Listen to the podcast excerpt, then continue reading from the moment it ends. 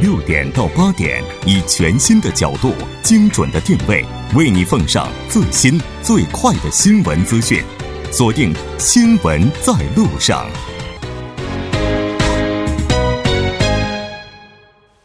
好的，欢迎回来，这里是正在为您直播的 TBS EFM 新闻在路上。那接下来为您播报一则我们的广告：TBS EFM 九周年国乐音乐会呢，就要在十一月二十二号星期三晚上七点半进行了。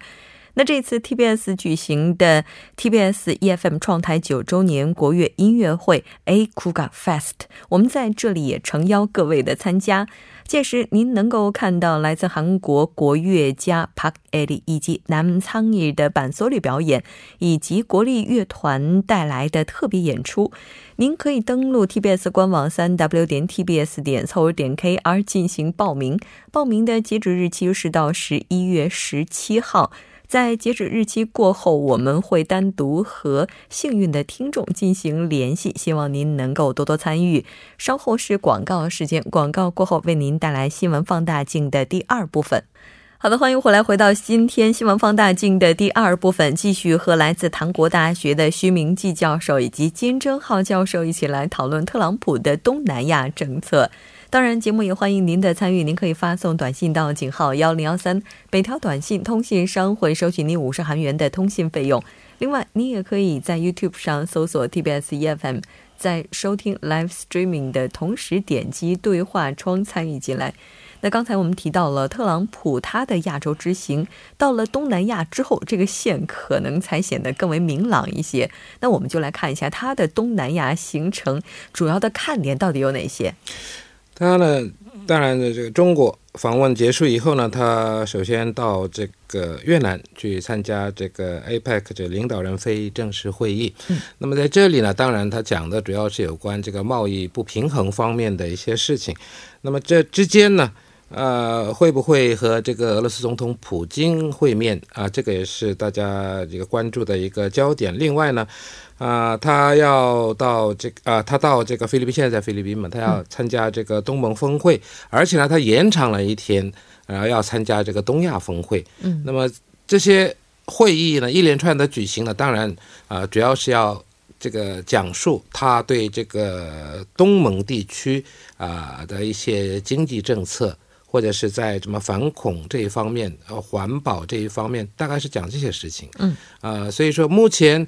呃，在这个越南岘港举行的这个 APEC 会议呢，已经结束了。那么在这里呢，他果不然，他还是强调这个有关这个贸易问题的这个不不公平性。他强调呢说，这美国呢这个降低了这个贸易门槛，但是其他国家好像没有，美国呢好像被大家占了便宜 啊。所以说他对于这一方面呢感到不满。所以呢，他说以后呢，他不会让。啊，这个其他国家来占美国的便宜，而且呢，他又说了，他说什么？啊，就就好像我把美国的这国家利益放在前面一样，你们也是一样，你们把你们国家的利益放在前面。但是呢，以前呢，我是这样的，我美国呢是开放门户给你们来挣钱，但是后来看一看，我们工作岗位也减少了，我们也这个贸易逆差也增大了，所以呢，以后呢，啊，不会再有这样的事情。那么他讲究，他讲求的是什么呢？就是要。公平的互惠的这种贸易的往来，嗯，啊，主要讲这方面的问题了。是的，我在想，是不是在历届美国总统的这种国事访问当中，或者说正式访问当中，特朗普他的这种外交模式所带走的利益是最大的呢？他这趟亚洲之行应该算吧？嗯，所以有的时候这个商人的思维模式，在现代社会，我们是不是可以说他还真是挺行得通的？这个一个是商人模式，实际上美国很多白人支持他的，因为白人说啊，我们要创造一个建立国家，到现在啊，很多利益都哎送到别的国家去了，或者说我们国内的这个不是哎白色民主啊，还夺走了我们的利益的。所以他们这个过去也强调过一样啊，就是 moral 主义，就是说他孤立主义的方式呢，以美国白人、美国社会为主的一些发展模式的。嗯，所以他现在说，哎，我们在贸易上不公平，实际上贸易是公平的。美国损失在哪里呢？全世界经营的呃军事管理方面用的钱比较多啊，军费呃。因此呢，他们就是说，有些国内这个产业的已经衰退的这种啊市场里头啊，他考虑到在别的国家多投资在美国，然后就是多买美国货。然后另外一方面，他们有卖武器的方式啊，就是维持他们国内也要支持特朗普的一个武器厂商的一个力量的。嗯，所以整个来看呢，实际上特朗普是一个商人，但是头脑是很精明的，他要算一个进。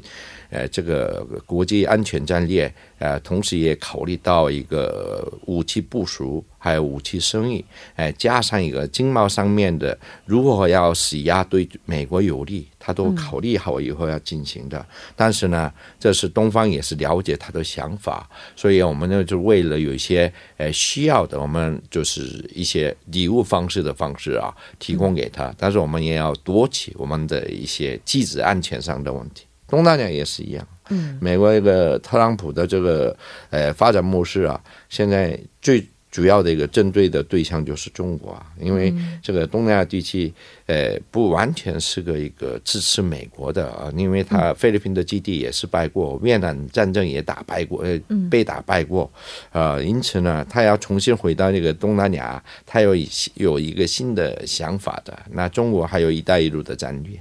还有这个亚洲这个十一个国家啊，东南亚的，他们有他们的一些，呃，就是机制，还有发展模式，所以矛盾就是存在的。那东北亚地区的矛盾跟东南亚地区矛盾是不一样，还是可以，我们要继续看观察特朗普的行为是。而且他这一趟行程的话，刚刚好和 APEC 会议叠在一起了。而这个 APEC 会议的话，应该说，在最开始创立的时候，我们也没想到它会发挥这么大的作用。而且在开了这么久过去之后，APEC 会议每年似乎都能够在峰会期间达成很多的成果，包括今年，你像这个习主席和文总统，嗯，实现了会面，然后等等，就各国领导人之间的这些会面，那。我们不知道，教授，您会怎么样去评价 APEC 会议在亚太地区它所扮演的角色？这个其实过去呢，这个亚太的这个经合组织呢，可以说是在很多这种呃会议里面呢是排在最前面的。嗯。那么当然，最近这几年呢，因为有了这个二十国集团的峰会，嗯，所以呢，好像在这个经济贸易方面呢，好像是现在二十国集团好像在于这个亚太。的上面一点点，现在的一般的看法是这样，但是呢，这亚太经合组织的一些成员国，我们从那里也可以知道，这亚太地区国家啊，比较这个经济比较先进的一些国家也参与在里面，而且呢，在这里呢，可以通过这个多边的对话机制，或者是双边的一些啊首脑的会谈呢，可以这个谈论很多问题，而且在这里呢，也达成了很多的呃协议。所以说呢，我们说在亚太经合组织的这个领导人非正式会呢，可以说是在亚太解决这个亚太地区呃政治、军事、什么其他等等的方面呢，可以说是呃扮演了非常重要的角色。嗯，是的，没错。你像这个今年 APEC 会议上，中国也是呼吁“一带一路”以及建立这种亚太自贸区，促进地区的互联互通。而美国提出来的是“印太梦”。那这两者的话，我们该怎么样去进行解读呢？金教授，对，就是说中国在东南亚地区的利益啊，嗯，跟美国在东南亚地区的利益是。这个相冲的，呃，不不能合作的，他们是战略上一个经贸上的利益上，呃，也不能一起走，呃，因此呢。呃，过去呢，这个朝鲜半岛的问题上，他要有的时候，呃，有一些矛盾呢，就是分裂成就是两个阵营的对立，类似东南亚地区也是一样，就是说，中国以“一带一路”的方式，呃，扩展它的势力，在东南亚的这个局势的框架之下，美国以守为攻，找印度还有日本等的国家，把那边的几个国家要找出来，把把中国的势力要解散的力量要做。战略的，所以我觉得这个过程里头，我觉得挺有意思。可能是我们韩国有机会，嗯，因为过去日本机会比较大。日本是现在，呃，算是美国的这个同盟嘛，以前我们说那个亚托呃这个 ADB 嘛，亚洲开发银行。嗯，哎，这个是主要资金是日本的啊，然后就是美国现在这样做战略，那就是东南亚国家，呃，实际上跟韩国的关系也不错啊，呃，因为雷草就是说越南的雷草的这个后裔就搬到韩国来生活很久了，菲律宾我们朝鲜时代都有一个交流的，嗯啊，因此这个过去的交流到现在来看，而且文仲同这次要讲话，而且受到很多欢迎，就是说公正公平。啊，然后，呃，这是互利的方式、互惠的方式，啊共同发展的这种共同体的模式啊，可能是有一大家有机会。我我也不是说是中国没机会，都有机会。但是这个问题可能呃，这个问题要看这个亚洲国家的东南亚国家自己怎么选择的问题，不是我们让他们选择。现在基本上呢，中国其实被排除在这个跨太平洋这个伙伴关系协定之外。嗯，对吗？我们说的这个 TPP，那美国呢退出了，美国退出了，呢日本呢想把这个再搞起来，啊，那么当然这主要的目的呢还是有点抵制中国的意思。还有这个特朗普最近的一连串的表现呢，我们可以知道，他呢是想在经贸方面是采用这个各个击破的方式。什么叫各个击破呢？就是他。啊，不不赞成这个多边的这个贸易区，他想呢是一对一的双边的，他要签署自贸协定，而且已经签的呢，他都说是不公平，啊，他都要修重新修。那么这里呢也包括韩国在里面，啊，所以说啊，特朗普呢，他现在又把这个刚才我们金教授也说了，把这个印度。呃，什么澳大利亚把他们也扯在一起，然后连在一起，然后呢，呃，说了一个所谓的这个印太地区，对吗？那么印度和太平洋地区这个。这么框架跟中国的一带一路，那么呃较量一下看看。那么中国的一带一路呢，大家也知道涉及到这么四十四十九个国家还是多少个国家，对吗？跟这些国家要进行这个一些交流、经贸什么合作等等。那么这里呢，跟所谓的这个印太地区的一些国家呢，都有重复嘛，有重叠的嘛。所以呢，一一这个利用这边的势力呢，要多少抵制这个中国的一个扩散、中国的崛起。呃，所以说这。“一带一路”和这个美国提出的所谓的这个“印太梦”，其实“印太梦”这不是最近的，以前就有的。但是呢，最近这几年呢比较突出一点啊。这个呢，主要是因为呃中国的崛起以后呢，大概看这个就是美国在重回重返亚洲，在这个过程中呢，啊，要想办法就相对的要多少克制一下对方，所以呢，最近才兴这个所谓的这个“印太梦”、“印太地区”这句话。嗯，是的。你像这个，应该说就是特朗普在他这一趟这个东南亚之行上，哈，虽然说。到目前为止出来的结果啊，我们还没有办法去进一步对它进行更深层次的分析。但其实两位专家也都提到了，说它可能跟它想要连成这么一条线是有关系的，跟中国的一带一路，呃，相抗衡。当然，这个结果如何还是需要去进一步观察的。我觉得对于这一次 APEC 会议期间的话，可能各方关注的焦点还有一个，就是特朗普会不会和普京会面。那我们也了解到，两位的话在之前放出来消息。说是会进行首脑会谈，但没有谈成。哎，这个会不会跟之前那个通俄门有关呢？这也很难说。美国政治也有美国政治的一些互相之间的内斗的啊。嗯，哎，这种党跟党之间呢，派系跟派系之间的这种斗争里头啊，现在这个美国的这个核心机构啊，啊，FBI、CIA 等等的一些机构的这种，哎，协理啊。也是很难这个确定下来，但是现在这个情况之下，特朗普要见普京也是很奇怪的，而且被外面要传过去也不是很好。就是说你要吃饭的时候打招呼可以，开两个人的会议是可能比较困难的，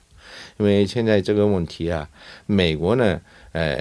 没多久马上有这个其中选举的，其中选举是要看看他们现在的做的好不好的那个判断的过程。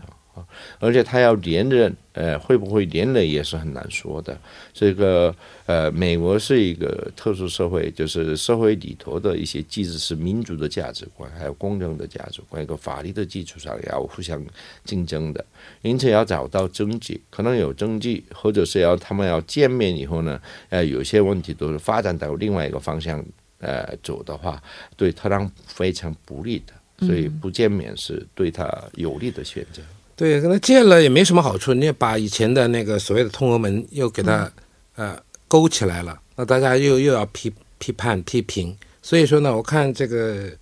多一事不如少一事，呃，不见也好。但是呢，呃，他们不是在这个 APEC 期间不是见了个面吗？哦，对啊，呃，见了个面以后呃，然后呢，他还呃，他们还批准了一份这个联合声明，就是两个、两个国家就是共同打击这个伊斯兰国 IS，直到他们这个消灭为止。啊、讲了这一段就是有关这个反恐方面的，其他的呢也没谈什么深入的。如果你在这谈谈太多了，或者是你再举行双边的会谈呢，可能又会。这个勾起往事来，那么美国的一些媒体呢，可能又会拿这个做借口来啊、大大做文章也不一定。所以我我看，可能是因为这个，所以没有这个举行这个双边的这个首脑会谈吧。嗯，而且他们就除了刚才提到的非正式会面之外啊，中间吃饭的时间，包括合影的时间，也是有一些短暂交流的，这些也都被媒体报道了出来。那通俄门事件其实并没有因为两个人没有进行非正式会谈而没有被提起，其实也是被问到的，而且他们也做了一定的回应。当然，这个回应大家信多少，这就是我们的事情了。那还有就是，按照行程安排哈，现在特朗普应该是在菲律宾参加，并且出席美国东盟峰会，并且呢延长了他的行程，决定参加十四号举行的东亚峰会。我们先来梳理一下这个东盟峰会的相关知识吧。这个东盟呢，它是成立于这个一九六七年，那么它这个东盟的峰会呢，这个是啊、东盟最高的决策机构，每年呢举行一次。那么主席呢由这个成员国呃轮流担任。呃，那么这个东盟呢，大家都知道是十个国家，这里包括啊、印度尼西亚、马来西亚、菲律宾、新加坡、泰国、文莱啊、越南、缅甸、老挝、柬埔寨这十个国家。这里他们还有，他们有另外有十个对话的伙伴国。这对话的伙伙伴国呢，有韩国、美国、中国、呃澳大利亚、加拿大、欧盟、印度、日本、新西兰和俄罗斯。那么后来呢，这个在这个东盟这个成立这个三十周年的时候呢，发起那是一九九七年发起了这个所谓的东盟与韩中日领导人会议，我们通常说东盟加三的哈，呃，这之后这个东盟加三。这个是也是定期的举行啊、韩国、中国还有这个呃日本的这个领导人去参加的。那么这里呢又衍生出来了一个所谓的东亚峰会。这个东亚峰会是什么呢？东亚峰会呢，就是包括这十十三个国家，东盟加这个韩中日这三个成员国，然后呢，它有这个五个观察员。这个观察员呢，就是啊、美国啊、澳大利亚、新西兰、俄罗斯、印度啊，这里还有潜在的成员国，那是蒙古还有东帝汶啊。还有潜在的观察观察员国呢，有这个巴基斯坦和欧盟等等，反正是这些国家可以一起来参加这个会议。那么这一次呢，啊、这个美国总统特朗普呢，他要到啊、他在这个菲律宾要出席这个美国和东盟的峰会啊、而且呢，啊、他延长了一天的时间，要参加这个刚才说的这个东亚峰会。嗯就这么看起来的话，东亚峰会很像是 APEC 会议期间就最后的一个，基本上差不多啊是最后一个行程。啊，因为这个东盟的峰会跟这个东亚峰会呢，几乎在同一个时间段里面举行。嗯，是的，而且哎如果要是参考到刚才教授提到的这些国家的话，算得上是重头戏了吧？嗯那刚才我们也提到了，特朗普他原本是打算缺席东亚峰会的。根据媒体报道，是在他的亚洲之行即将启程的时候，才临时宣布延长在菲律宾访问一天。那这个情况就是他延长一天，我们可以去怎么解读呢？菲律宾这个问题啊，嗯，对美国来讲非常重要的。对，菲律宾的战略呢，也有的时候站在中国那一边，有的时候嗯。站在日本那一边，有的时候站在美国那一边。他看他们的利益也要走的，嗯。所以呃，中国跟现在菲律宾的关系改善的这种呃这个趋势之下啊，美国没有呃把一个菲律宾拉回了去，就是他在在一个东南亚发展的机会不大，所以他故意那边留下来，而且这是发挥它的影响力。因为其实他们以前过去不是那边有苏宾曼的一些军港都是借用过嘛，现在也是要再借用的，啊、越南也想要借用的，所以这个问题来看，美国在呃东南亚地区啊，已经跟中国呃就是做一个互相呃呃交战的地方很多的，呃，因此呢，这个东南亚啊，呃比东北亚还复杂的。虽然没有飞弹跟核武器，但是国家民主还是每个国家的利益来说呢，也是中美互相对立的最大的一个亚洲地区。嗯，确实是。那像这次的话，这个其实刚才我们也提到了，像这个这次会议哈，应该特朗普他也是带着作业去的，虽然说是临时延长的，但是他们肯定不会打没有准备的仗。那这次会议的话，他可能会起到拉拢东南亚国家就这样的一个作用，还是会加剧和东盟国家之间的这种隔阂呢？对，嗯，对，谢老师，嗯。啊，因为在。这块，因为东南亚国家，它的立场呢，不是说是啊百分之百支持谁，而且呢，有些东盟国家呢，有可以说是有这个随风两边倒的那种倾向也在里面，啊，所以说还而且呢，这中国和这个东南亚国家的关系呢，其实搞得也不是不好，啊，所以说呢，啊，在这方面呢，这个美国也好，中国也好呢，现在呢，就是为了。呃，加强与东南亚国家，都尤其是东盟成员国之间的关系呢，做出这个多方面的努力。所以说，这一次这个特朗普他访问这个东南亚国家呢，大概也关注到这一点。那么，当然中国也是这一次呢，呃，除了这个习主席以外呢，这个李克强他总理呢要参加这个。这个东盟的峰会啊，所以说呢，啊，除了在经济方面的合作以外呢，现在慢慢慢慢这个外延扩大到在什么政治啊、军事其他方面的。是好的，这个因为时间的关系，我再问最后一个问题啊，我们听这个金教授简单的这个给我们做一下解读。那根据特朗普的他这个亚洲之行，包括他的东南亚之行，我们能够看到他的亚太政策现在已经正式的成型了吗？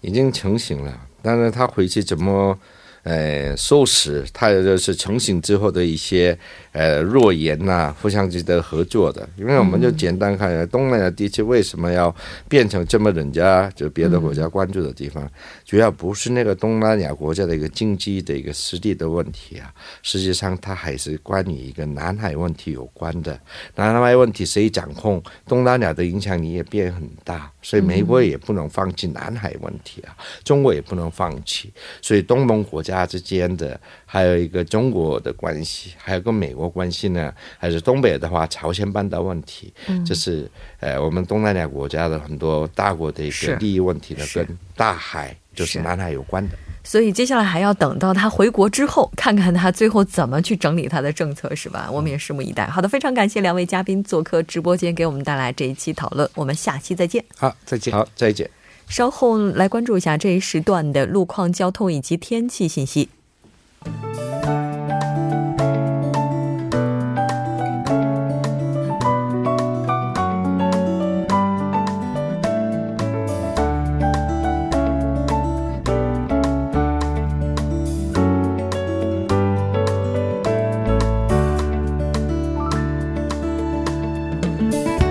晚间七点五十四分，这里依然是由程琛为大家带来这一时段的首尔市路况及天气信息。我们继续来关注首尔市晚高峰的交通路况。首先是在京釜高速公路新葛方向瑞草至良才这一路段，之前发生在二车道的车辆追尾事故呢，已经处理完毕，道路恢复正常。接下来是在江边北路九里方向圣水大桥至永东大桥这一路段的三车道，刚刚发生了车辆的追尾事故。还望来往的车主们参考相应路段，小心驾驶。好的，最后再来关注一下天气。星期一的今天呢，受低压槽由北南下的影响，整个一天都是非常压抑的阴转小雨天气。明天受来自中国中部地区的高气压影响，天气将会十分晴朗。但是后天将会迎来一次强降温，首尔地区最低温最低温度呢，在周三将会跌破冰点，降至零度。首尔市未来二十四小时具体的天气预报是这样的。今天夜间至明天凌晨小雨转阴，最低气温六度。明天白天多云，最高气温十一度。好的，以上就是今天这一时段的首尔市路况及天气信息。我们明天见。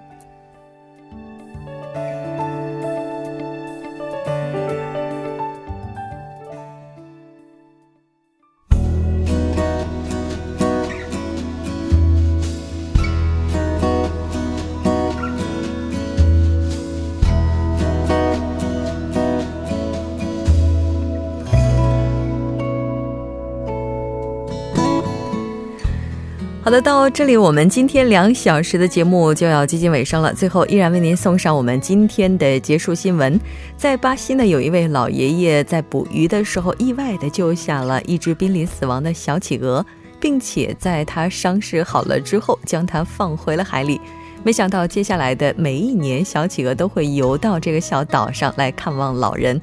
根据我们了解呢，像企鹅，它是一种群居动物，经常会栖息在一些近海的小岛。所以这只可怜的小企鹅也不知道是遭遇了什么事故，漂流到了这座小岛上。也有人分析，可能是因为环境的骤变、海水污染，让它失去了方向。失去家园是我们最不希望看到的。当然，我们在不经意间也可能会给其他人造成同样的事情。希望我们能有更多的人来关注环境。